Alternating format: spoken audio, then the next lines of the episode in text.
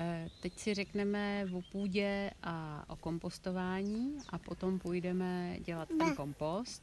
A když nám zbyde čas, tak se podíváme tady na ten svah, co by se tam dalo udělat, aby ta voda tak nevalila dolů. Jo? Protože ono to nebude úplně jednoduchý, protože tady chodí. Takže bude potřeba nějak vymyslet, jak se bude chodit dolů a eh, to. Ale to jenom, jestli nám na to zbyde čas, protože už jsme se sklouzli trochu, ale to nevadí. Tak jo. Takže eh, už to jde. Můžem, už, jo, už to nahrává. Takže já jsem se tady vyrobila takovou improvizovanou tabuli. Vidíte na to všichni, jakože, jo. E, takže e, půda. Proč se vůbec zajímáme o, o půdu? E, máte jako nějaký, chcete se někdo podělit o svůj vztah k půdě? Jako zaj, zajímá vás to, nebo to berete tak jako, že to tam prostě je? Jo, jo. Protože já vám můžu říct, já jsem to, i když prostě jako tu permakulturu a ty zahrady dělám poměrně dlouhou dobu, tak až posledních pár let mi začíná docházet, jak je to jako veliká a důležitá věc, jo, protože vlastně z té půdy e, máme všechno. Jo, my, my, půda prostě ovlivní to, jakým způsobem eh, budeme mít vodu ve studni. Jo? Půda ovlivní to, jestli se najíme nebo ne.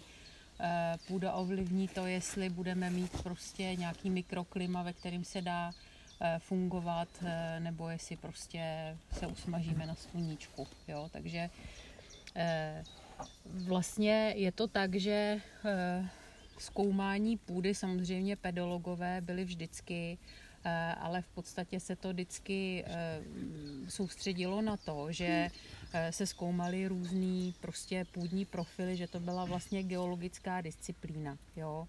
Že, že, že máte nějaký půdní profil a tam jsou ty vrstvy a pak je tam nějaká ta mateční hornina, ze který se ta půda jako vyrábí a tradovalo se, že centimetr půdy prostě vzniká několik tisíc let a až posledních jako desetiletí dvě eh, vlastně se začíná podrobněji zkoumat ten půdní ekosystém. Jo, protože eh, půda, kromě toho, že tam jsou teda nějaký ty neživý složky, jako je ta mateční hornina, která se oddroluje a eh, vzduch, který má mimochodem jiný složení než je atmosférický vzduch, je tam víc oxidu uhličitého, je tam samozřejmě voda, jo, tak, eh, tak vlastně ten eh, půdní ekosystém je velikánský jako velikánská oblast, do které zas tak moc nevidíme.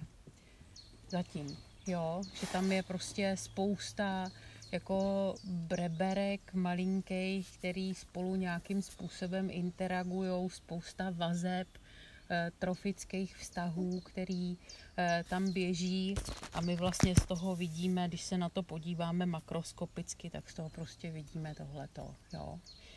Takže eh, já už jsem vám včera říkala, že to, jak ta půda vypadá z hlediska té biologie, hodně závisí na tom, v jakém stádiu sukcese se ten pozemek nachází. Jo, já vám tady nakreslím, že tady napíšeme nějaký, že půda. Tak, a my máme takhle nějakou časovou osu a tady na začátku je nějaká holá skála. Jo, teď se ta skála jako rozdrobí na něco jako menšího a potom to jde dál. Začnou tam nějaký nižší rostliny, které budou jednoletý a budou mít tu strategii, že se rychle vlastně rozmnožej. Jo? To jsou všechny ty plevely, které vám rostou na těch záhoncích. Peťour, eh, merlík, jo, tyhle lebeda, tyhle ty rostliny, které vlastně vám úplně jako zaberou ten záhonek. Tak to jsou jednoletý rostliny, které rychle vyprodukují velikánské množství semen a vlastně zemřou. Jo, ale ty semena v té půdě jsou a ty semena v té půdě dokážou být velmi dlouhou dobu. Jo? A v každou chvíli, kdy vy uděláte to, že do té půdy hrábnete a vlastně eh, vezmete nějakou jako hlubší vrstvu té půdy a vystavíte ji slunečnímu záření, tak se stane to, že tyhle ty semena se probudí a řeknou, aha, jsme na začátku sukcese, pojďme vyklíčit. Jo? Takže tady vlastně, kdykoliv vy obrátíte půdu, ať už ji zrejete nebo zořete, tak vlastně říkáte tady těmhle těm semenům, které jsou tady z toho počátečního stádia, aby vyklíčili a začali tu půdu opravovat, jo? protože oni mají, kromě toho, že se rychle množí, tak oni mají vlastně eh, specifický eh, tvary kořenů podle toho, jak ta půda je poškozená. A oni třeba, když je to, když je to hodně sypký, tak jsou tam rostliny, které mají hodně hustý kořenový systém a vlastně tu půdu jako stabilizují, aby, ne, aby se neodplavovala. Jo? Nebo když je tam zhutněná půda, tak zase to jsou rostliny, které mají kůlový kořen, který prorazejí e, vlastně do hloubky a otevřou tu půdu, aby mohla vsakovat vodu. Takže to je na začátku. A v, co se děje v té půdě, tak tady není jako nic moc a tady, když tady začnou růst nějaký prostě ty, ty lebedy, tak tady jsou bakterie. Jo. E, v té půdě je, jak jsem říkala, celý ekosystém. Tam prostě je e, síť vztahů, ale na začátku té sítě jsou prostě jednoduché bakterie, které nějakým způsobem tam jako fungují. E, mají tu vlastnost, že umějí, když, je, když jsou nepříznivé podmínky, tak vlastně udělají spory, jo, udělají, e, vlastně pustějí svoji vodu, zavřou se do takového tvrdého obalu a počkají, až se ty podmínky zlepšejí. Jo, protože tady v tomhle stádiu se tohle stává často. Jo, když tam vymřou ty rostliny, je moc velký sucho, smaží do toho slunce, prostě je to trošku hostilní prostředí. Jak jdeme dál, tak tady už budou potom nějaký e, vytrvalý prostě kitky, nebo kitky, rostliny, které e, jsou na tom stanovišti delší dobu. Jo? A ty už potřebují v té půdě mít trošku něco jiného a tady vlastně postupem času se tam začínají přidávat houby. A další mikroorganismy, jo.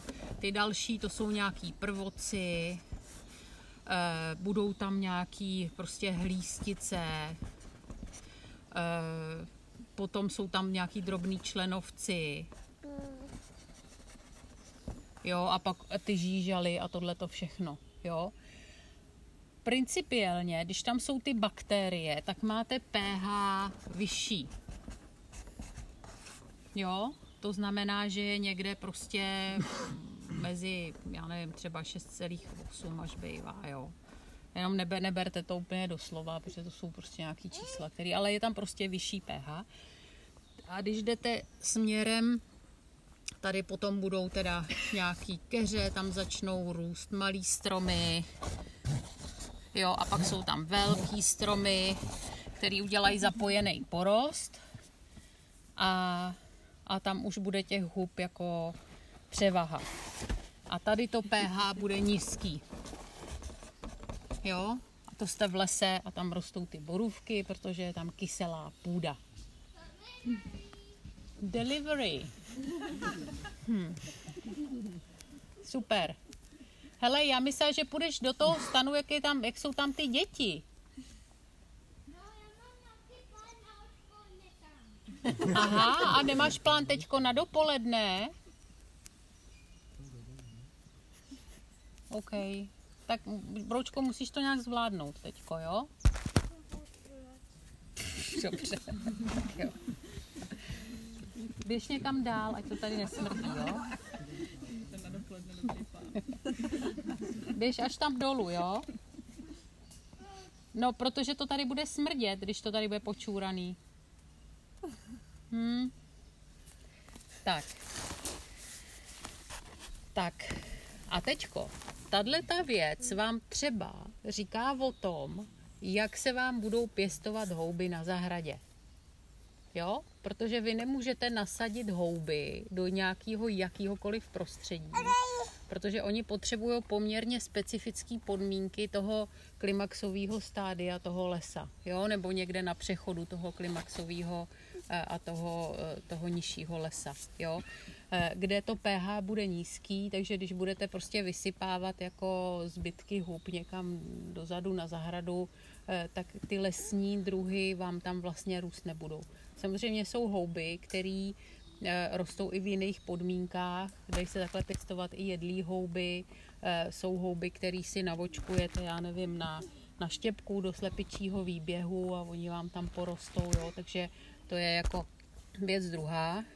Eh, ale mm, ty, ty lesní houby vlastně na to potřebujete, ty lesní stromy, jo? protože oni žijou v symbioze s tím letím. Tak, takže jak jsem říkala, v té půdě je celé, celá síť vztahů a ta půda má úzký vztah k těm rostlinám a naopak. A vlastně je to tak, že ty rostliny živějí tu půdu. Jo? A my, když chceme živit rostliny, když, když máte nějaký záhonek a chtěli byste ho pohnojit, tak vlastně je potřeba přemýšlet ne tak, že budete hnojit rostliny, ale že budete vyživovat tu půdu. Protože v té půdě funguje to, že takhle je nějaká teda rostlinka, která má nějaký kořeny. A teďko na ty kořeny jsou navázaný všechny možný druhy mikroorganismů, který čekají na to, až tady zasvítí sluníčko, tady proběhne nějaká fotosyntéza a ta rostlina pošle cukr z těch listů, který vyrobila tou fotosyntézou, tak pošle cukr z těch listů do těch kořenů a tam ho vyloučí a vlastně na, nakrmí ty mikroorganismy, které tam jsou kolem. Jo?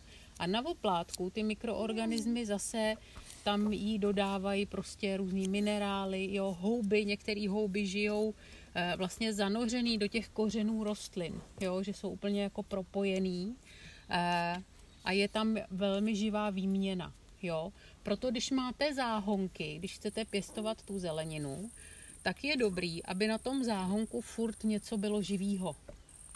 Jo, že vlastně jako neděláte to, že byste jako vůbec tu půdu neobracíte, protože tím vlastně vystavíte ty všechny, ten celý ekosystém slunečnímu záření a celkově povětrnostním podmínkám, nehledě na to, že tady je to rozvrstvený po milimetrech. Jo, a ty organismy jsou specializovaný na tu vrstvičku, ve který žijou. E, a když to otočíte, tak vlastně e, vy dáte ty, co jsou zvyklí být dole, tak je dáte nahoru a naopak a oni chcípnou jo, a tím pohnojíte tu rostlinu krátkodobě, jo, protože ona bude žít z těch mrtvých těl, ale vlastně z dlouhodobého hlediska vy ochuzujete tu půdu. Jo, to se děje na těch polích, eh, tím, jak se oře furt do kolečka a nepřidává se tam žádná organická hmota a, a je to prostě, jenom se tam lejou ty chemikálie, které zabíjejí částečně je, je zabíjejí a částečně dělají to, že ta rostlina, když dostane na list nějaký, nějaký dusík a fosfor, tak proč ona by posílala ty cukry, který vyrobí do těch kořenů, že jo? Ona, ona si je nechá. Ona zavře ty eh, kanálky dole a použije to všechno, co vyrobí na to, aby vyrostla, jo? Takže eh, jakákoliv chemikálie na tom záhoně nebo na tom poli vám vlastně ochuzuje ten půdní ekosystém. Tak, no, tak teď nevím, kde jsem to, jak jsem se tam dostala, a to nevadí. Takže eh, ty, eh, ty, ty, ten celý ekosystém je důležitý proto, aby ty rostliny dobře rostly, jo? Aby, aby prostě měly eh, dostatek živin a všeho. Ta věc je taková, že třeba my jsme se učili ve škole, že do té půdy je potřeba přidávat některé prvky, protože tam nejsou jo, protože třeba jaký fosfor, jako, eh, nebo ten dusík, že ho v té půdě málo a ty rostliny vlastně ho potřebují pro to, aby rostly. Tak ho tam budeme nějakým způsobem dodávat. Jo? Buď to tím minerálním hnojivem, syntetickým, anebo nějakým organickým hnojivem. Ta věc je taková, že v té půdě je všeho absolutně dost. Jo? Akorát je to ve formě, která není přístupná těm rostlinám. Takže celý ten for je v tom, obohatit tady tenhle ten půdní ekosystém tak, že tam budou nějaký články toho ekosystému, který do, dokážou dostat ty vlastně nerozpustný nebo ne, eh, nemobilní prvky z těch minerálů, které jsou v té půdě, k těm rostlinám ve formě, ve které je ta rostlina dokáže vlastně absorbovat těma kořenama. Jo? Takže čím máme bohatší to, co se děje v té půdě, tak tím líp ty rostliny jsou vyživený.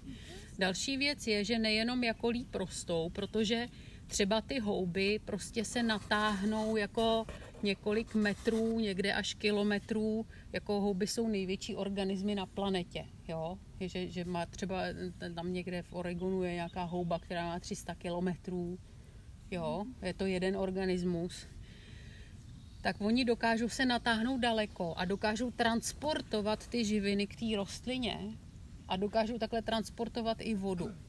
Takže vy, když máte jako dobrý ten ekosystém, tak vlastně je to všechno mnohem odolnější eh, proti jakýmkoliv výkyvu, který by mohl nastat. Problém je v tom, že jakmile do tohohle hrábnete, tak se to zruší. Jo, ty houby jsou extrémně citliví na sluneční záření, oni vlastně to jako vůbec nesnesou a celý se to rozpadne a vlastně začnete znova. Jo? Takže do záhonu nehrabeme, do louky nehrabeme, do pole taky nehrabeme. Jo? Jde to všechno udělat tak, aby se nehrabalo. Aby se ta půda nechala prostě v klidu a, a, a vlastně už dneska jsou techniky, kdy se dá vypěstovat obilí, kukuřice, prostě co si vzpomenete, bez toho, aby se otáčela půda. Jo? To je fakt tvrdý. Tak. Takže tak. Takže to je o té půdě. A tečko, eh, kde tam jakou roli tady v tomhle celém hraje ten kompost. Co my vlastně, jako čeho dosáhneme tím, že eh, kompostujeme a přidáváme do té půdy kompost. Přirozeně eh, někde v přírodě vlastně není, jako příroda nedělá komposty, jako hromady kompostu. Jo? Eh, příroda dělá to, že všechno padá na zem a tam to zůstává a vlastně se to pomalu zapracovává, protože ty půdní mikroorganismy dělají to, že cokoliv tady jakákoliv organická hmota se tady vyskytne, tak oni pomaličku prostě zapracujou dolů. Jo, část toho se rozpadne, vyfučí to ve formě CO2 do, do ovzduší. To je další věc, jako že se strašně řeší eh, v souvislosti s klimatickou změnou, že spalujeme fosilní paliva, což samozřejmě jako velmi přispívá, ale zcela jako obrovským přispěvatelem, možná skoro stejně velkým, jako jsou ty fosilní paliva, je zemědělství. Jo. Protože když si vemete, kolik půdy vlastně se degradovalo z něčeho, co bylo plný organické hmoty, to znamená plný uhlíkatých nějakých sloučenin na prach, kde nejsou žádný uhlíkatý sloučeniny. A všechny ty uhlíkatý sloučeniny vyfučily do vzduchu ve formě CO2, tak eh, já nevím, někde jsem četla kdysi, že už jsme ztratili eh, vlastně zemědělskou půdu velikosti asi Indie na celé planetě. Jo, a teď si představte, že v tom je prostě nějaká vrstva jako bejvala Eh, ty naše půdy, to vidíte prostě, když pojedete na Jižní Moravu nebo i tam u nás v Polabí, místo toho, kde byly černozemě, tak jsou už šedý teď ty půdy, protože ta, eh, ten uhlík tam není. Tak, takže příroda nekompostuje, ale vlastně eh, neustále zpracovává to v pomalejch vlastně vrstvičkách to, co, na, to, co spadne na tu půdu ze zhora. To je odpověď na to, hrabatli listí pod stromy nebo nehrabatli listí pod stromy. eh, když hrabete listí pod stromy, je dobrý těm stromům něco vrátit. Jo, vy to můžete dát si stranou, udělat si nějakou listovku nebo to dát na ten kompost, ale potom je dobrý těm stromům zase dát trošku toho kompostu zpátky. Takže to, nechat to třeba u toho stromu trošku ty listy. To záleží na tom, co tam chceš mít, jo, protože eh, někdy prostě třeba pod těma ořešákama, když máte jabloně nebo třešně, tak ty listy se rychle rozpadnou vlastně na jaře, už o nich nevíte, že tam byly. A budete tam klidně mít pod tím nějaký trávník nebo cokoliv a, a je to v pohodě. Když jsou to nějaký tvrdší listy, jako je ten ořešák nebo duby, eh, tak eh, je potřeba mm, jako s tím něco udělat a nebo se smířit s tím, že tam nic moc neporoste pod tím stromem. Mm. Protože to je strategie těch stromů. Oni schazují ty listy a ty listy jsou takovýhle proto, aby tam nic nerostlo a vlastně to nekonkurovalo mm. těm kořenům, jo, aby měli dost živin. Vždycky máma říká, nehrabej to úplně. Jako, tam něco. no, jako když jsou, to, když jsou to opravdu ty ovocný, vlastně ty bobuloviny a peckoviny, tak eh, teda mm, jadroviny a peckoviny, tak bych to vůbec jako neřešila. No. Je zase takhle, eh, záleží na tom, jak zahradničíte, jo? protože třeba listovka je výborný materiál. Listovka je vlastně zkompostovaný jenom listí samotný, mm-hmm. Jo, který se potom dá používat na, eh, když školkujete, tak se z toho dělají různě substráty, se vyrábí a tak. Takže to záleží na tom, jako co děláte, ale na to nepotřebujete prostě listí ze 20 stromů, na to vám stačí listí. Prosím? Buď to to necháš jenom na hromadě, anebo docela úplně to dáš do nějakého igelitového pytla, no to tam zetleje. Úplně natvrdo. No. Určitě by se tam podívat do toho stanu, oni určitě budou dělat něco zajímavého. Tam zakaží, na tebe čeká. Já mám plán od plánu. A já... Nemohu zeptat, jestli tam dělají kostýmy Kostýmy? měla dodat... Uh... Ale jeden měl dinosauří kostým, koupený. Večer. Jo, tak dobrý. No a taky jste měli jít do toho lesa se podívat. No. A to mělo být teďko. No. Tak budeš se tam podívat? Když tam zakažou, na tam na tebe čeká. Takže tady do lesa? Ne, tam s dětma. Takže tady se budeš akorát nuděášovat, hele. A jestli chceš, tak se nuděášuj, mě to nevadí. Akorát si sedni k tomu nebo něco. Počítejte šišky tady. tak. Takže s tím kompostováním je to tak, že vlastně my vytváříme něco, čím obohacujeme cíleně ten půdní ekosystém. Jo? A teďko, e, jsou lidi, kteří jdou do velmi jako specifických druhů kompostů pro různé rostliny. Jo? Protože asi vám dochází z tohohle toho, tadyhle vlastně tohle je takový hodně e, důležitý, že když sázíte stromky, tak potřebujete něco jiného, než když sázíte brokolici mít v té půdě. Jo. Když se sází stromky takhle do louky třeba, tak ta louka, ta je někde tady, prostě tady v tomhle místě. Jo, a teďko my najednou tam chcem sázet jako stromy, eh, tak vám to říká o tom, jak bude tam příznivý prostředí pro ty stromy. Jo, sázet eh, stromy do louky je poměrně náročný, než kvůli do nějakého vypráskaného eh, pole, jo, co, co bylo polem. To je docela běžná běžný příběh, že lidi prostě koupějí nebo si vezmou zpátky od zemědělců a teď tam chtějí udělat ty jedlí lesy a, a všechno to nastartovat, ale ono to nejde. Jo, ty stromky tam živořejí, protože tam nemají tu dostatečnou biologii v té půdě. Eh, řeší se to tak, že Eh, vlastně tady na začátku, ještě, ještě mezi těma bylinama a mezi těma keřema hlavně, tak jsou takzvaně pionýrské dřeviny. A to jsou rostliny, které to zvládají, nebo dřeviny, které to zvládají líp. Jo, že, to, že to jsou dřeviny, které jsou vlastně udělané na to, aby tam byly nějakou přechodnou dobu, připravili tam to prostředí a potom tam přijdou ty klimaxové druhy, který jsou dlouhověký a budou tam prostě duby, který tam budou 200-300 let, když na ně nikdo nešáhne. Jo? A takže my, když vyrá, vyrábíme ten kompost, tak vlastně jedna z otázek, který bychom si měli položit, je, k čemu ten kompost bude určený. Jo, jestli ho budeme dávat na ty zeleninové záhony, nebo jestli budeme vysazovat nějaký prostě dřeviny, eh, nebo jestli chceme prostě eh, pěstovat borůvky kanadský na zahradě, eh, tak to všechno bude vypadat jinak. Jo.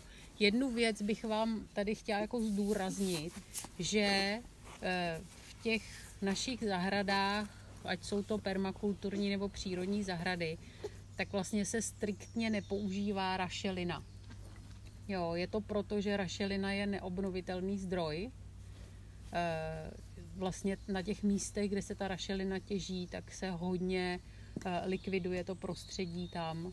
A e, já si myslím, že to není ani, jako vím to, že to není ani potřeba, jo, protože můžete se dobrat vlastně materiálu, který je srovnatelný s tou rašelinou, bez toho, abyste použili rašelinu. Jo. Takže když potřebujete něco kyselého, protože když pěstujete opravdu ty borůvky, když si zasadíte smrky na zahradu, eh, tak oni to pro kyselý prostředí si tam vyrobí sami. Jo? Tím, že z nich padá to jehličí a, a kolem těch kořenů a to všechno, ale na to má málo kdo místo. Že jo?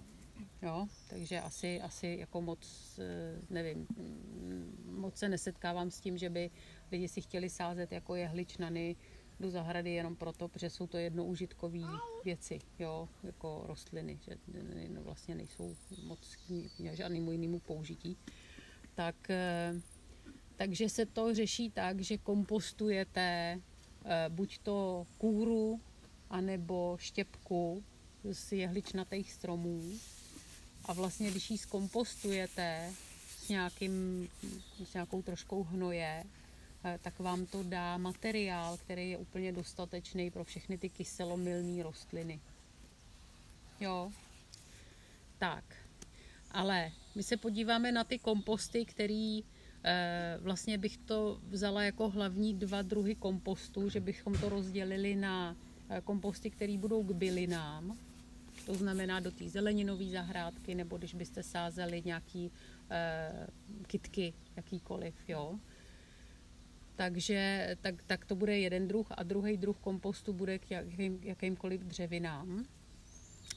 Tak vlastně do toho zeleninového kompostu my chceme, aby tam bylo co nejvíc těch bakterií a aby tam, byly, aby tam bylo co nejvíc různých bakterií.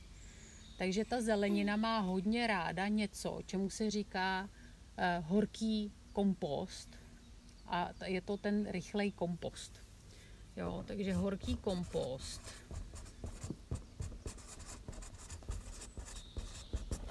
Znamená, že se ten kompost vyhřeje na 55 až 65 stupňů Celsia. Když se to vyhřeje na vyšší teplotu, Eh, tak už je to blbý, protože tam už nastávají eh, procesy, které vlastně zabíjejí ty bakterie, které my tam chceme mít. Jo? Ale těch 55 až 65 stupňů Celzia stačí na to, eh, aby se zlikvidovaly patogeny, které by tam mohly být, a aby se zlikvidovaly vlastně živý semena těch rostlin, kterými tam nechceme. Jo, protože my na tom záhodně prostě ty, tyhle ty mm, a, a agresivní jako e, rychlý rostliny moc nechceme. My tam chceme, aby tam vlastně jsme měli čistou půdu a v ní pěstovali si nějaký saláty a rajčata a takové věci.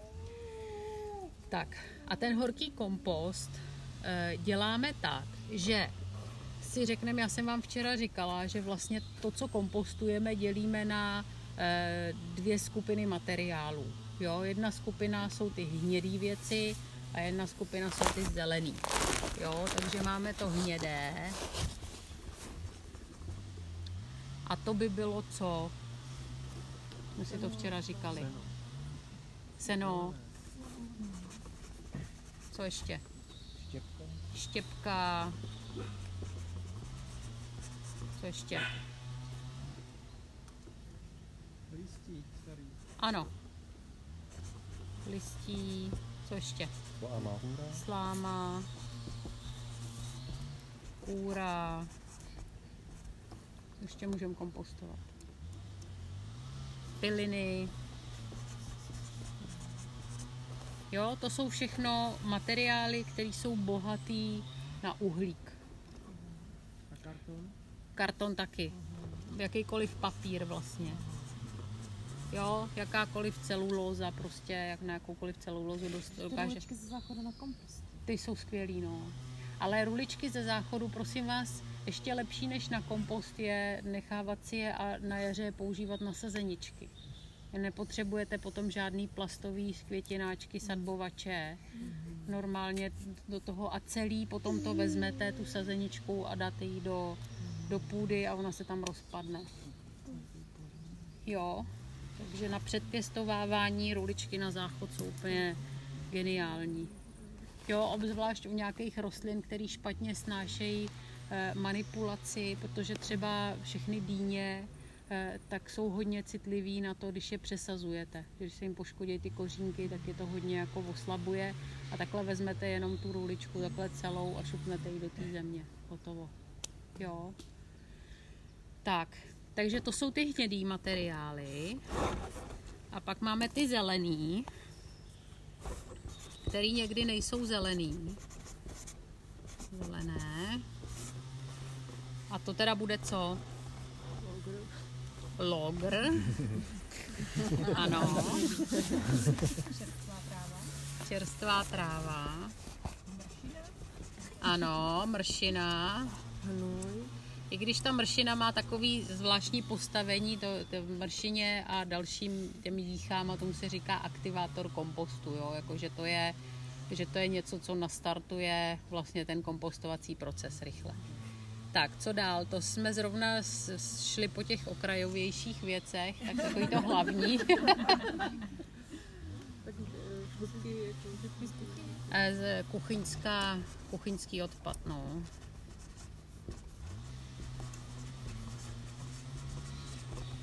Odpad. Tak, co dál? Tráva čerstvá. To tady je, čerstvá, aha, tráva. Nůj. Hnůj, všechny hnoje. Jo, přičemž vás trošku zajímá eh, všechny hnoje, včetně lidského, jo.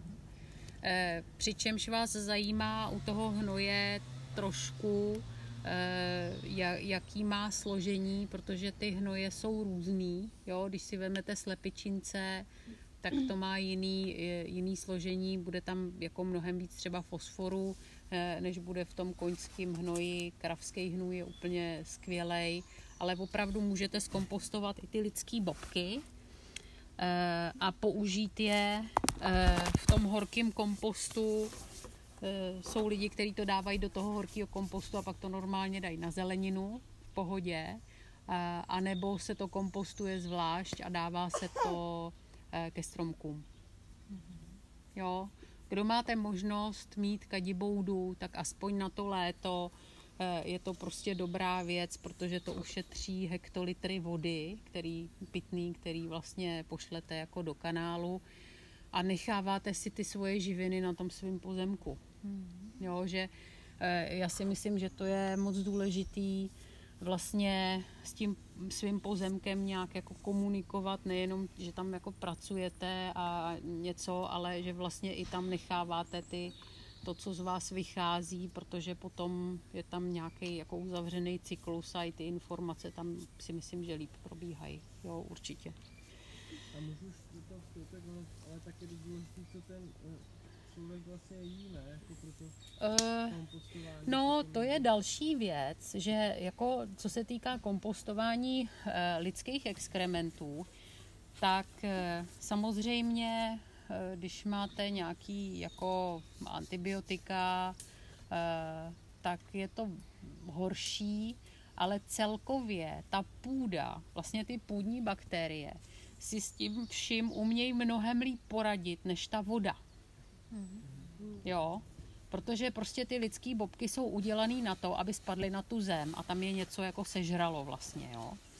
Eh, Zatímco, když spadnou do té vody, tak tam místo aerobních procesů, které probíhají normálně v té půdě, eh, tak začnou probíhat anaerobní procesy, začne to hnít a dějou se tam nějaké úplně jiné věci a látky, které by se v té půdě rozložily, tak tam zůstávají a pak to doteče do toho moře a, a všechny ty věci, které se dějou v tom moři kvůli tomuhle tomu, jo, hormonální antikoncepce a podobné prostě ošklivosti. Tak, takže hnoje. Ještě jednu věc jsem vám zmiňovala včera a to jsou ty jíchy. Jo. Jíchy jsou vlastně zákvasy, který e, vyrábíme tak, že vezmeme prostě sud, naplníme ho nějakou rostlinou, zalejem to vodou a necháme to zasmrádnout plně. Jo. Smrdí to jak prostě bolavá noha, ale, ale je to, eh, je tam hodně, zase jako je to hodně živý, takže pro, pro ten kompost potom je to uh, pomoc. A má to nějakou expiráciu, alebo se to může používat dlouho, že se to postupně vyvíjelo? No, ono se to mění, jo. Když chceš tam mít ten, eh, ten život, tak vlastně v tu dobu, kdy to nejvíc smrdí, tak je to jakoby nejaktivnější. A, a potom už to přestane, vlastně už, se, už to dopro, do, doběhne ten proces a je z toho vlastně takový hnojivo, jo, rostou, který můžete stříkat na listy, na ředěnej, nebo s tím zalejvat ty záhonky. Jak dlouho to trvá plus minus? Tak tři týdny zhruba. Záleží na tom, jaký je počasí, když je teplo, jak je to rychlejší. A pro ty rostliny je to vhodný třeba na jaře, jako nebo... No na jaře nemáš moc co tam dávat. Jo, spíš během té vegetační sezóny, protože ten postup s tím kompostem, když už ho teda máte, tak je takový, že tam v zimě dáte na ten záhon prostě vrstvičku kompostu, jak jsme si ukazovali ten záhon tady nahoře a do toho zasázíte a ty rostliny vlastně z toho žijou a vlastně by z toho vydržely celou sezónu eh, dají se třeba dvě, tři sklizně udělat na tom záhonku, jenom z té vrstvy 5 cm toho kompostu. Ale eh, když chcete tomu ještě pomoct, tak se to dává, ty, ty jíchy se dávají během tý, toho největšího růstu. To znamená červené, červen, červenec, e, srpen. Jo, se, se to jakoby přihnojuje v úvozovkách. E, prosím? Jak jako tam udržím tu teplotu, těch 50, 80, to se tam udělá samo. Jo, ono to funguje tak, že uděláte prostě hromadu kompostu. Ta hromada má aspoň jeden kubík. Ten minimum. Jo, když budete mít ten kompost menší, tak to funguje hůř výrazně. Jo. A teďko to navrstvíte, jak jsme si říkali včera, že uděláme ty lazaně.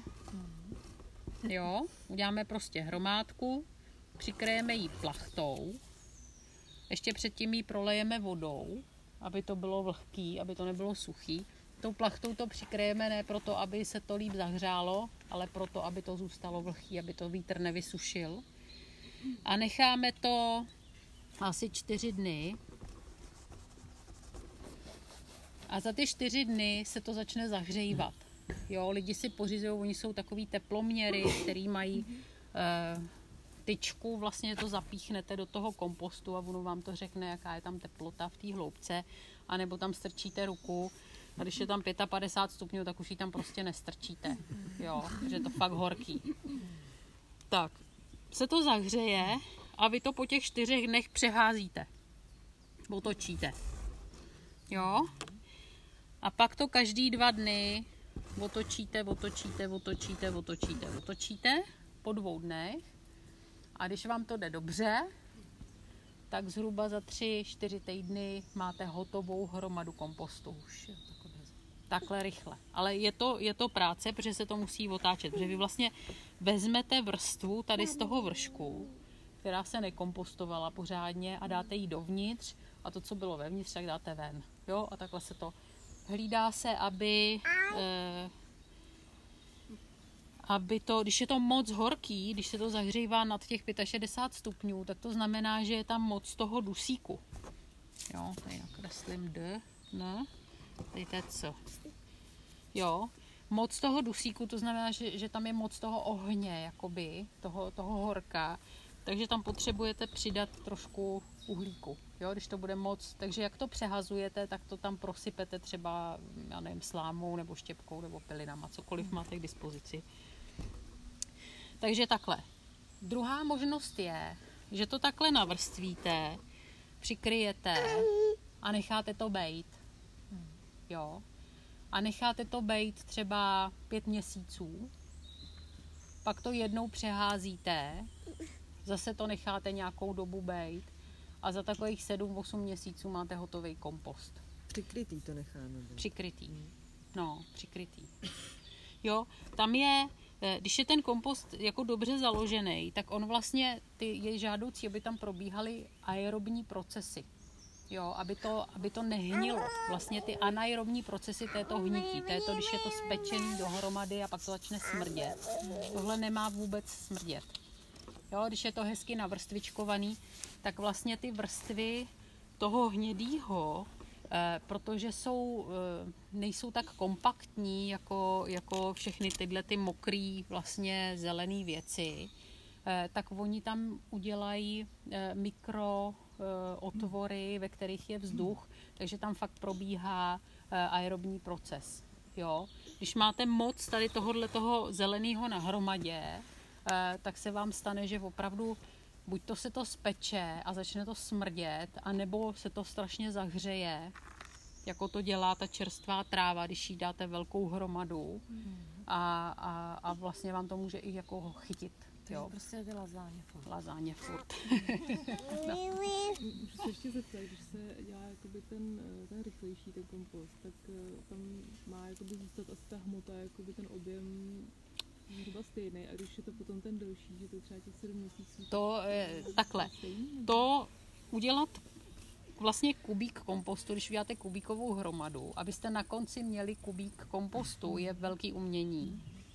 Protože přirozeně ten kompost ztrácí objem. Mně se to nikdy nepovedlo. Eh, Vždycky to prostě si sedne, protože eh, tam mám vždycky asi teda víc toho zeleného. Jo, že tam je to prostě o, o velmi jako citlivým vybalancování toho, kolik je tam toho uhlíku a kolik je tam toho dusíku. Eh, A takže- by měl být poměr zhruba?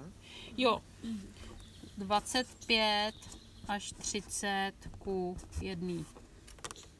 30. Tak.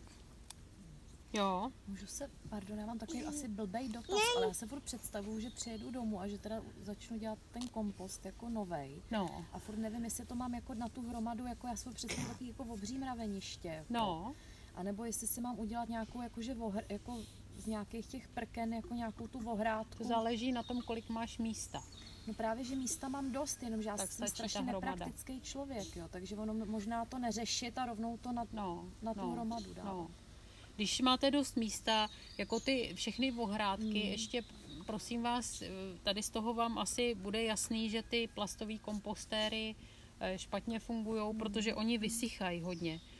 A, a celkově, když najdete nějaký návody na vyrobení kompostéru třeba z palet, tak je potřeba ty palety zevnitř tam dát kartony, aby to neprofukovalo. Jo, protože jenom tím, že to máte takhle navrstvený, tak toho vzduchu je tam dost. Jo. Takže to je ideální, taková ta Jo. A když máte dost na to místa, tak vlastně se vám to líp přehazuje, než prostě vybírat jednu koji a dávat to do druhý. Jo. Já to dělám tak, že e, mám na zahradě, protože my máme malinkou u baráku zahradu, kde se kompostuje, takže jsem měla kompost, kde byly dvě komory vlastně a eš, e, celou zimu jsem si ten materiál e, schromažďovala ještě vedle. Čili tady ty všechny hnědé věci, které jsem ostříhala mm, větvičky ze stromů a z keřů a, a seštěpkovala to a prostě další tyhle ty, to se většinou přes tu zimu se to naschromáždí, to hnědý. Ale nemáte to zelený, jo, protože to začne být až s tou sezónou, pokud teda nemáte zvířata, který byste prostě vykydali hnůj. Takže to tam mám na, nasyslený a, a na jaře to tam začnu vrstvit. Jo, že to, Co takový to kočičí stelevo a takovýhle tyhle věci. To je jíl vlastně a kočičí zrovna jako nejsou úplně ideální kvůli té toxoplasmoze, kterou jsme ale Jo. většina z nás promořený, takže já třeba u nás na zahradě to neřeším. Máme tři kočky Hmm. A eh, je jasný, že prostě kaděj všude do záhonů a já s tím jako nic neudělám. Jo. Takže, Ještě bych ale se zeptat v tom přikrývání toho kompostu, no, bych to navrstvil na to třeba větší vrstvu sena, to jde taky. No, tam jde jenom o to, aby to jakýmkoliv způsobem nevysychalo. že- To určitě jde, to přikryt něčím takovýmhle. No. A když je to na ně- nějakém závětrném místě a ve stínu, tak To asi jo, no, jestli to, mm, jako pokud máte pocit, že, do, že na to nefučí, jo, nesvítí sluníčko, nefučí, tak je to v pohodě. No. Tak. Takže to je ten horký kompost. A, a pak je e, kompost, který, e, a ten tady tímhletím úplně rychlým způsobem, my tam fakt jako maximálně namnožíme ty bakterie ty houby tam moc nemají šanci tady při těch teplotách prostě a je to hrozně rychlej proces na ně. Takže tohle je kompost, který obzvlášť tady v té rychlé variantě, který je super vhodný eh, pro všechny zeleninu, kterou budete chtít mít. Jo.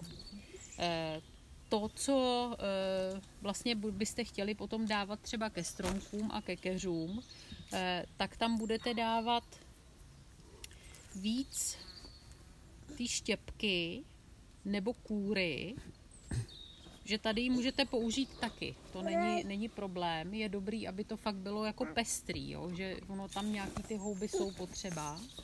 Eh, ale když bude... Nebo dáváte tam prosklý? Nebo... Ne, to je jedno. To je jedno. Jako ty eh, štěpka i piliny, když je to úplně čerstvý, tak to má trošku fungicidní eh, eh, vlastně vlastnosti, protože to dřevo vlastně se brání proti těm houbám, ale to je za chvilku pryč, takže, takže to bych jako s tím ne- netrápila. Tak. No a teda u toho, u toho pomalého studeného kompostu, jednak to jsou komposty, který e, bývají prostě v těch zahradách takový to, že tam občas něco hodíte a teď ono to tam leží a leží to tam třeba dva roky. E, jo, je to v nějakém tvaru, kde se to ani moc nezahřeje. Proč seš nahatej? Kde máš oblečení? Barvou lžičkou. Zvrčí, kde máš oblečení? Já jsem chtěl být No to je skvělý. A kde jsi nechal to v oblečení? Já jsem byl v jezdílku a možná naučit trošku. Aha, tak to by bylo dobrý, aby si ho dal sušit, jo? Já jsem si ho dal sušit. Dobře. Tak běž. Dobře. Počkej, já tady mám mikrofon, tohle nejde, jo? tak. Musíš takhle. Tak. tak. Eh, takže to je jeden, jeden druh toho pomalého kompostu, anebo děláte prostě kompost, ve kterým fakt si pěstujete ty houby. A, a tam bude nějaký druh toho hnoje, protože vždycky tam je dobrý mít aspoň něco eh, z toho zeleného, aby se to, aby to netrvalo, protože když, má, když necháte hromadu štěpky, tak ona se vám časem taky zkompostuje. Jo. Akorát má tu vlastnost, že třeba kompostuje jenom ta horní vrstvička a nepustí to vodu dovnitř, bývá to vyschlý vevnitř. Eh, takže je dobrý to prostě proložit nějakým jako vlhkým, dusíkatějším materiálem. Bobby, musíš být ale potichu, jo? No, skvělý. Jo, takže eh, vezmete vlastně ty dřevitý materiály, trošku to proložíte něčím zeleným eh, a necháte to ležet a necháte to ležet třeba rok, dva. Jo? A nebo to po roce přeházíte a ještě to necháte ležet a pak budete mít materiál, když budete sázet stromky a keře, tak to ale nebudete dávat, prosím vás, ke kořenům, Jo, nikdy nedávejte, když vysazujete stromek nebo keř, tak nikdy nedávejte tyhle ty kompostové věci ke kořenům, protože oni se postupem času rozpadají a vlastně vám tam kolem těch kořenů vzniknou skulinky, které pak vedou k tomu, že to víc vysychá. Takže zase podle tohohle toho obrázku vy to dáváte navrch. Jo, že zasadíte ten stromek, normálně to zasypete zeminou, umačkáte to pořádně, aby to, tam nebyly žádné díry kolem těch kořenů, prolejete to vodou a na vršek dáte kompost a na to dáte ještě třeba štěpku, jako mulč. Jo? Takže nejdřív ten stromek bude žít z toho kompostu, který tam byl, ten, je, ten bude rychleji jako spotřebovaný, ale pak tam bude ještě vrstva té štěpky, která vlastně zabrání jednak tomu, aby tam rostla nějaká tráva, protože, eh, protože stromky si s trávou nekamaráděj, obzvlášť malý. Jo, protože ta tráva si bere vodu a živiny ze stejné vrstvy tady, jako ty stromy. Takže potřebujete zajistit, aby minimálně na šířku té koruny, na průměr té koruny jako na zem, aby tam nic nebylo. My to ještě dáváme jako na podzim. Jako,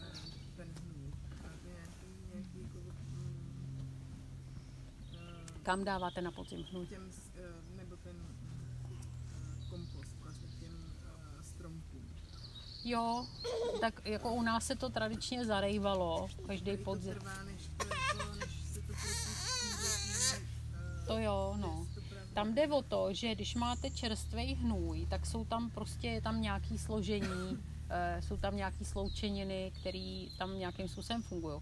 A když je to skompostovaný, když to proběhne tím kompostovacím procesem, tak vlastně většina těch eh, výživných věcí pro ty rostliny se stabilizuje, protože se nachytají na ty uhlíkatý sloučeniny.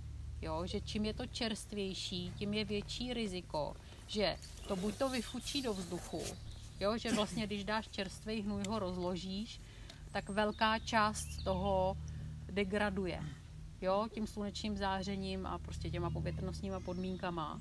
Zatímco ten kompost je mnohem stabilnější, jo. A takže je lepší prostě, aby to prošlo tím kompostovacím procesem. Je to jako práce navíc, ale a nebo když tam dáváte hnůj, tak ho aspoň jako přikryjte ještě tou štěpkou potom, no. Jo, aby to nebylo na sluníčku. No, se to zkompostuje samozřejmě, nebo tam proběhnou nějaký procesy, které to e, jako zpracujou. To určitě jo. No. Tak. Takže takže vlastně na jakýmkoliv pozemku, který máte v péči, eh, tak vám doufám z tohohle je jasný, že si pěstujete půdu. Jo, že nepěstujete rostliny vlastně, ale že primárně pěstujete půdu a čím je vaše půda spokojenější a šťastnější, tím jsou vaše rostliny spokojenější a šťastnější. Tak. Tak, teď tady ještě k té půdě mám uh, jednu věc, která souvisí s tím, zase jako s tím obracením a vlastně zasakováním vody, uh, což je taky poměrně důležitý. A, a to je to, že vlastně přirozená struktura půdy, makroskopická, je, že tady máme teda nějaký povrch, který já nebudu dělat, že, že je úplně kompaktní, na tom rostou nějaký kytky. A ta půda je v nějakých hrudkách. Jo, když si hrábnete, kdo můžete, si rozhrábnout. Tady je to jako extra, extra, že to je vlastně jenom, tohle je organická hmota jenom, jo, kdybyste šli na tom přechodu, tam nějaký hrudečky budou, ale podíváme se na tom poli, teda na, na té na tý louce. A, a tahle ta věc je nesmírně důležitá pro zasakování vody. Že vlastně, když máte, určitě všichni znáte, nebo jste někde viděli na těch zahrádkách, když má někdo tu pěknou půdu na těch záhoncích, jak se to fakt sype do takových hroudeček, taková ta opravdu pěkňoučká půda. Tak eh, to je půda, která výborně zasakuje vodu, jo? která tu vodu nejenom, že ji jako dobře pustí dovnitř, ale potom s ní dobře pracuje, jo? že vlastně zase se neodpařuje na druhou stranu, protože tady je přerušená kapilarita. Takže, takže vlastně ta voda jako nevzlíná zpátky, Eh, je tam bohatý život, většina eh, vody, která je v půdě, tak je vlastně v těch živých organismech, které tam jsou, takže čím máte jako živější půdu, tím ji máte vlhčí, jo. A ten for je v tom, že potom, když nastane nějaký sucho, tak eh, spousta těch organismů opravdu eh, se ukládá do nějakého dormantního stavu eh, a tu vodu, kterou v sobě mají, tak vypustějí. A ta voda je k dispozici těm rostlinám potom. Jo, takže o, o fakt, čím máte tu půdu živější, nehledě na to, že opravdu jeden, jeden díl uhlíku v té půdě na, se, na sebe naváže čtyři díly vody. Takže to je obrovská houba. A na to, abyste měli takovouhle hrudkovitou strukturu půdy, tak zase potřebujete ty mikroorganismy, protože ty hrudky to jsou vlastně domečky, které oni si tam stavějí. Jo, oni, oni produkují eh, takový lepidlo, kterým se říká glomalín, eh, kterým ty č- mikročástečky toho jílu lepějí dohromady a tím si tam dělají vlastně domečky eh, a to tvoří celkově tu hrudkovitou strukturu půdy. Zase, když tu půdu vezmete a otočíte, i když budete prostě v režimu ekologického zemědělství, nebudete tam dávat žádnou chemii, tak se tohle rozbije. Takže naším cílem je vůbec půdu neotáčet, aby jsme zachovávali tu strukturu, aby ta půda dobře zasakovala vodu, aby prostě, eh, protože s tou vodou je problém, jo. Je problém, když je velká srážka, ta voda, voda prostě poteče pryč. Eh, Je to mnohem elegantnější řešení, než vyrábět prostě nějaký makrostruktury, jako jsou ty svejly třeba. Jo, že vlastně, když máte možnost a čas pěstovat, eh, tak to je mnohem jako méně náročný na, na techniku a tak. Takže, Když si k tomu ještě zeptám, No. když se pěstují třeba brambory, tak stejně hele, je to... brambory je, je v malým, tak se dají pěstovat v seně normálně, nebo ve slámě, Mhm. eh, nebo v tom kompostu, jo, že je trošku jako větší vrstva, ano, To do toho kompostu. do toho kompostu, jakože si dáš na záhon normálně vrstvu kompostu a pěstuje, pěstuješ to v tom. Ale je to jediná plodina, u který já jsem ještě nepřišla na to, jak to dělat na velkých plochách. Jo, protože ty zemědělci prostě bez toho hrubkování, já si to neumím přece. Všechno ostatní, jo, opravdu úplně všechno, ale ty brambory jsou těžké. No, ale jako na, v malém na zahradě to jde. Jo. Jo, že normálně se to dělá tak, že se jenom položejí vlastně na zem, zakrejou se, zakrejou se nějakou vrstvou poměrně velkou mulče a ono to v tom naroste. To jako prakticky, teda když uh, si řeknu, že mám nějaký jako pole, jako kde, kde už uh, nepěstuju jako brambory, pěstuju tam třeba obilí nebo, nebo něco takového, tak, uh, tak si sklidím obilí a potom jakoby dělám co, že jste, oni to jako ohřejou ty zemědělci, ale jakoby podle No, eh, to je, se to je celá jako dát, disciplína, jako která se jmenuje regenerativní zemědělství. Je to poměrně, jako jednak je to poměrně nový a druhak je, je to trošku náročný v tom, že potřebuješ, eh, tam se pracuje s tím, že se tam dávají různý půdopokryvy. Hmm. Jo, že buď to, už když tam sklízíš to obilí, tak tam rovnou, buď to tam už něco máš zasetýho, co začne růst zase, a, anebo to tam dosejváš, do kukuřice se seje, jo, jako mezi plodiny vlastně. A, a pak, když tam potřebuješ sejít něco dalšího, tak tohle to buď to posekáš, anebo oni to jenom válejí takovýma válcema a, a sejou přímo do toho. Jo, takže se pracuje s těma půdopokryvama, které jsou různý, jako jsou to různé směsky, eh, některý jsou eh, jednoletý, eh, jsou, je tam vždycky nějaká část jako leguminózních rostlin, to jsou ty, které dokážou vázat ten dusík, nějaká část rostlin, které nejsou leguminózní, ale zase mají nějaký jiný jako benefity pro tu půdu, který v okamžiku, kdy tam potřebuješ dát něco, nějak, nějakou plodinu, tak to prostě ukončíš. Eh, Tady u nás se to dělá, protože se taky pěstuje v úvozovkách bezorebně, ale oni to dělají tak, že tam nasejou třeba ozim, ozimí žito, eh, na jaře to pokropí roundupem, podmítnou to, takže stejně tu půdu jako narušej a pak do toho zasejou. Jo, a až ještě tím, jak tam jezdí ty těžké traktory v tom, tak eh, tam vytvářejí ten beton v těch 60 cm nebo 80 tohle má tu poezii, že to je dost tvrdý. Jo, ale je to pevný. To znamená, že vy máte vlastně pevnou strukturu té půdy. Eh, Když máte třeba rytý záhony, když se rejou, tak se na ně nesmí šlapat, protože by se to udupalo. Jo. Eh, Ale když máte dobrý, dobře jako opečovaný záhony několik let, že tam jenom nastíláte ten kompost, tak potom normálně můžete chodit a vlastně ta půda, ona je, ona je jako tvrdá, když na ní stoupnete, ale stejně jsou tam ty pory, jo, že ji vlastně nepoškodíte tím.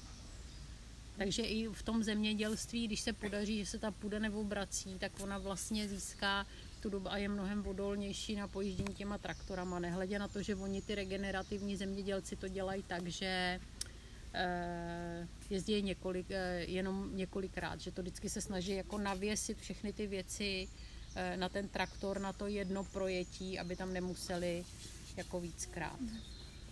No. Můžu se ještě zeptat na takovou věc, jako v, v obrácený typ problému. Uh, zarostlý prostě pozemek, skátralej, a mm, příliš vlhkej a příliš živej a nechci to, co s tím mám dělat. A kromě nějakého brutálního jako zásahu, Eh, No, tak jako ta cesta nejmenšího odporu bývají zvířata, jo. Jakože když tam dáš kozy, aby mi to posekali. tak to, tak, tak to pomalu prostě zlikviduje. Hmm. Jinak je to o- velký, velkém nasazení svalů a eh, ropy a všeho, no, když je to zarostlý. Ale ty zvířata kozy dokážou během pěti let jako udělat z nějakých náletů, tady z tohohle toho, kdyby se tady dalo prostě stádo kos a nechali se tam, oplotilo se to, tak během pěti let toho udělají trávník. Hmm. A když nemám ty kozy a potřebuji udělat opravdu nějaký takový jako celkovější ten a vím, že mm, vlastně budu muset zkosit některé stromy, který mi tam držej, eh, který mi tam držej to vlhko. Je něco jako čím třeba, jestli to jako před osadit ještě něčím jiným. Ne, Mhm. prostě zničit a znova vybudovat. Hmm. Ale já bych s tím byla hodně opatrná. Tam jste dlouho na tom pozemku? Krátce. Hmm. Aspoň rok. Le, le, le, v takovémhle případě, jestli to je na, na břehu potoka, tak bych počkala aspoň dva roky, než vůbec jako udělej, bych si tam udělala já, jo. Já bych si tam udělala prostě místo, kde se dá žít, kde třeba si vypěstuju nějakou tu zeleninu, když potřebuju, ale do toho toku do toho bych vůbec ne, nesahala a jenom bych se na to koukala, co to dělá v různých ročních dobách, eh, protože se to může chovat prostě různýma způsobama a potom velmi opatrně, abyste si prostě neudělali tam nějaký průšvih. Jo, já jsem to neviděla, tak ti to nemůžu říct úplně přesně, ale jako celkově na jakýmkoliv pozemku v permakultuře se doporučuje rok sedět na zadku a nedělat nic. Jo, můžete si udělat někde nějaký záhonek eh, se zeleninou, který je lehce přesunutelný na nějaký jiný místo, ale v žádném případě nesázet a nekácet. Jo, jsou dvě pravidla. Prostě, protože nevíte. Jo, a některé stromy rodí obrok. To znamená, že si můžete myslet, že máte jabloň, která je úplně na nic a, a pokácíte ji a ona by vám druhý rok dala prostě úrodu skvělých jablek. Takže na to pozor. No. Tak, je jedenáct. Chcete se ještě někdo na něco zeptat? Já mám ještě takový jiný dotaz. Ty sukcese? Sukcese. Sukcese. Uh, to asi není úplně pro Čechy, ale když máš oheň No. jak to ovlivňuje, Tak to taky vrací tu sukcesi na začátek. úplně to vrací na začátek, i když nešáhneš do.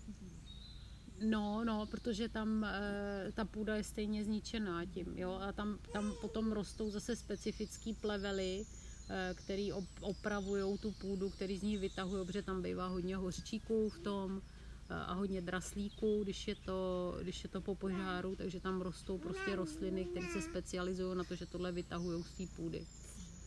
No. Ještě mám dotaz na mech. Na mechy. Uh, jak to souvisí vlastně s tou uh, přílišnou živostí a přehnanou vlhkostí. Uh, jestli ty mechy jakože mají uh, tendenci potom jako samé vymizet nějakým větším prosvětlení, jo? Hmm. Jakože vyhynou. Hmm.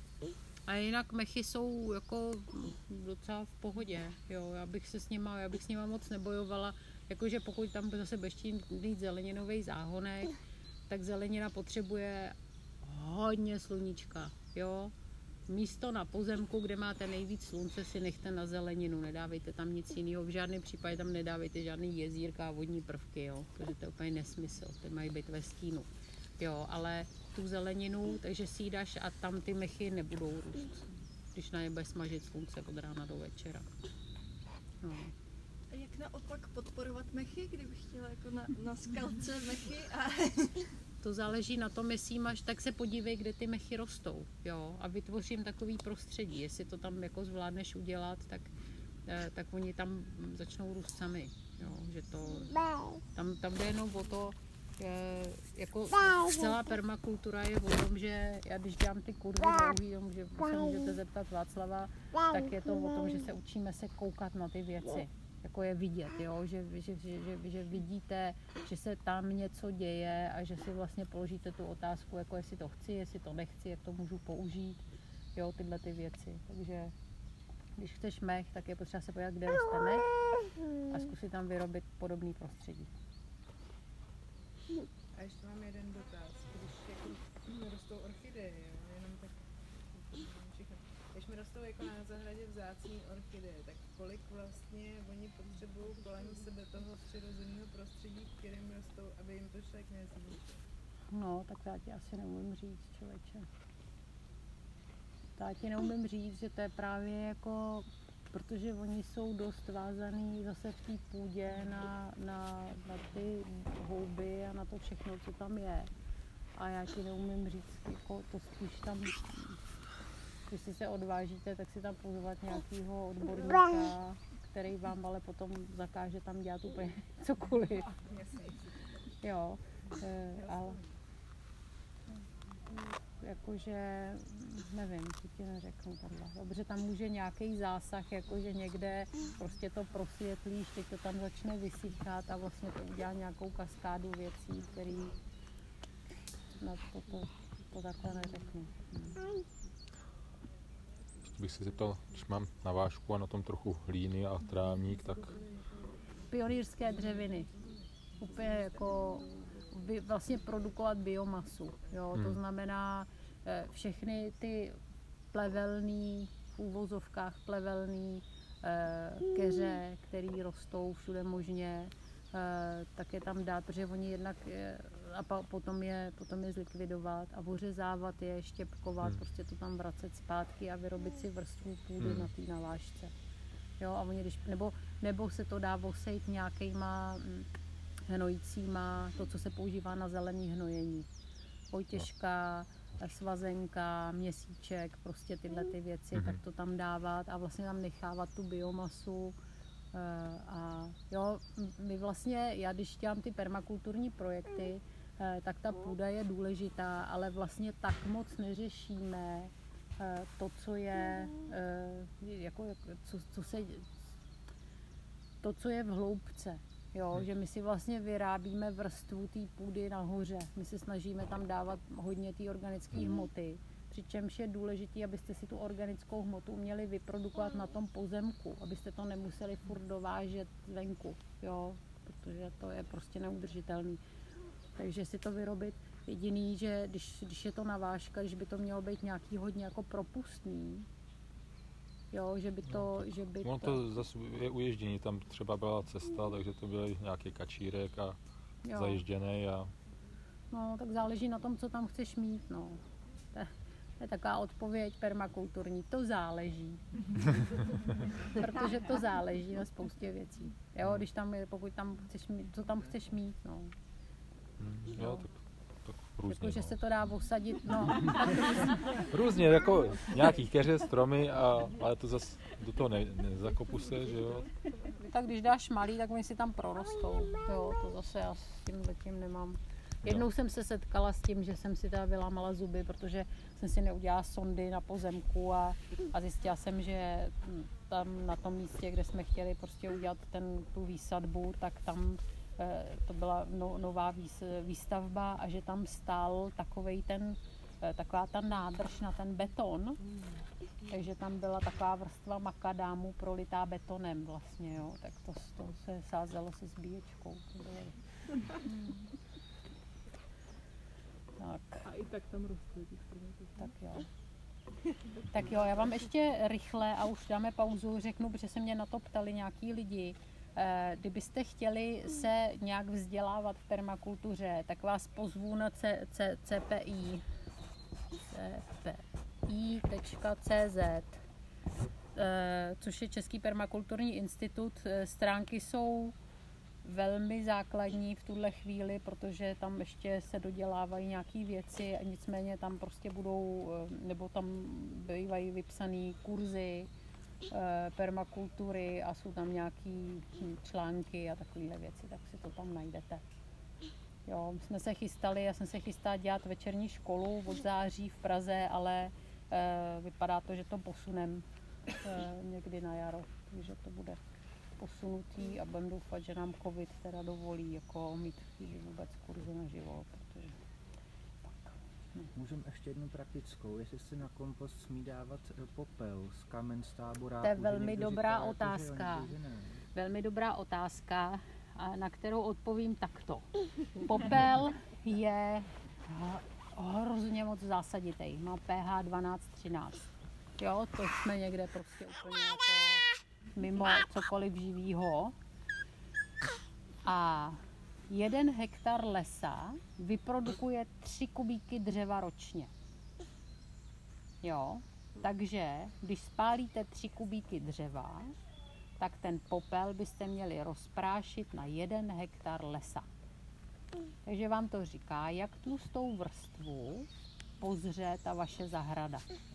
Velmi tenkou. Takže do, když, když chcete do kompostu dávat popel, tak je to velmi dobrý, protože to je plný minerálů. Ale musíte to jenom tak jako pocukrovat. Když toho dáte moc, tak tím, jak je to hodně zásaditý, tak vám to pozabíjí ty eh, dobrý breberky, které tam jsou a vlastně se to hodně zpomalí, ten kompostovací proces. Je pro ně nějaký využití ještě? Já dávám popel sběr? slepicím do popeliště, Jo. jo, jako na, na popelení eh, a jinak ho vracíme do lesa, no. Hmm. Jo, že když jsem byla malá, my jsme měli pole poměrně velký, takže se sypal na pole, se to rozhazovalo po poli, ale eh, bohužel prostě fakt by se to mělo vrátit jako na ty velký hektary, ze kterých to poš- vzešlo. No. A ještě jedna jenom, jestli můžu, eh, k té štěpce, jestli je opravdu jako potřeba štěpat úplně všechny větvičky, nebo fakt jako nějaký tenoučky, když jako prostřihávám nějaký jako keříky na jaře, jestli můžu prostě v celku jako nalámat i nějak hodit tam jako větvičky. Jo, tam jde jenom o to, že byste měli mít velikost těch kousků takovou, aby když to přehazujete, tak abyste tam neměli takovýhle kusy, to se, no. takže tam jde jenom o to, jako, hele, rozloží se všechno, ono se to, jako, co žilo, bude znova žít, jo, že si to pře, přechroustají nějaký brebery a dají to do svých těl, ale eh, je to ne, nešikovný, no, takže my jsme trošku, se snažíme šetřit energii, tak eh, tohle je jedna z věcí, které to... Jo, nehledě na to, že ty menší kousky, samozřejmě, když jsou to tenký větvičky, tak to je jedno, ale ty menší kousky se rychleji rozkládají samozřejmě.